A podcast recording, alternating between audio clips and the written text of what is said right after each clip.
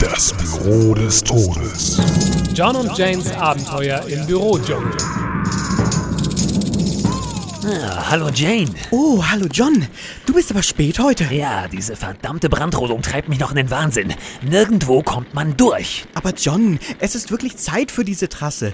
Die Pflanzen im Vorzimmer vom Chef ufern schon in alle anderen Geschäftsbereiche aus. Ah, Das verstehe ich ja, Jane. Aber was ich nicht verstehe, ist, dass das ganze Büro deshalb großflächig abgesperrt werden muss. Zu unserer eigenen Sicherheit, John. Der Chef wollte Geld sparen und hat deswegen Schwarzarbeiter angestellt. Schwarzarbeiter? Pygmäen, John. Kopfjäger, um genau zu sein. Kopfjäger? Ist der Chef verrückt? Was hat der Betriebsrat dazu gesagt? Die haben ihr okay gegeben. Das kann doch nicht wahr sein.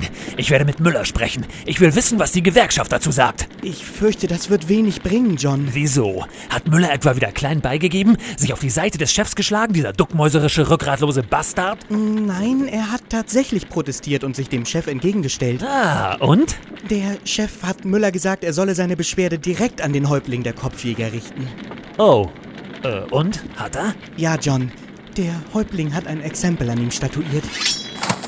Oh, das war Müllers Kopf im Wasserspender? Ganz recht.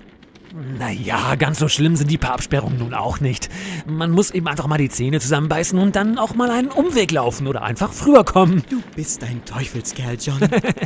Ach was. Schalten Sie auch das nächste Mal wieder ein, wenn Sie John sagen hören, Jane, kommst du mit zum Nagetierbowling? Mir sind die Igel ausgegangen.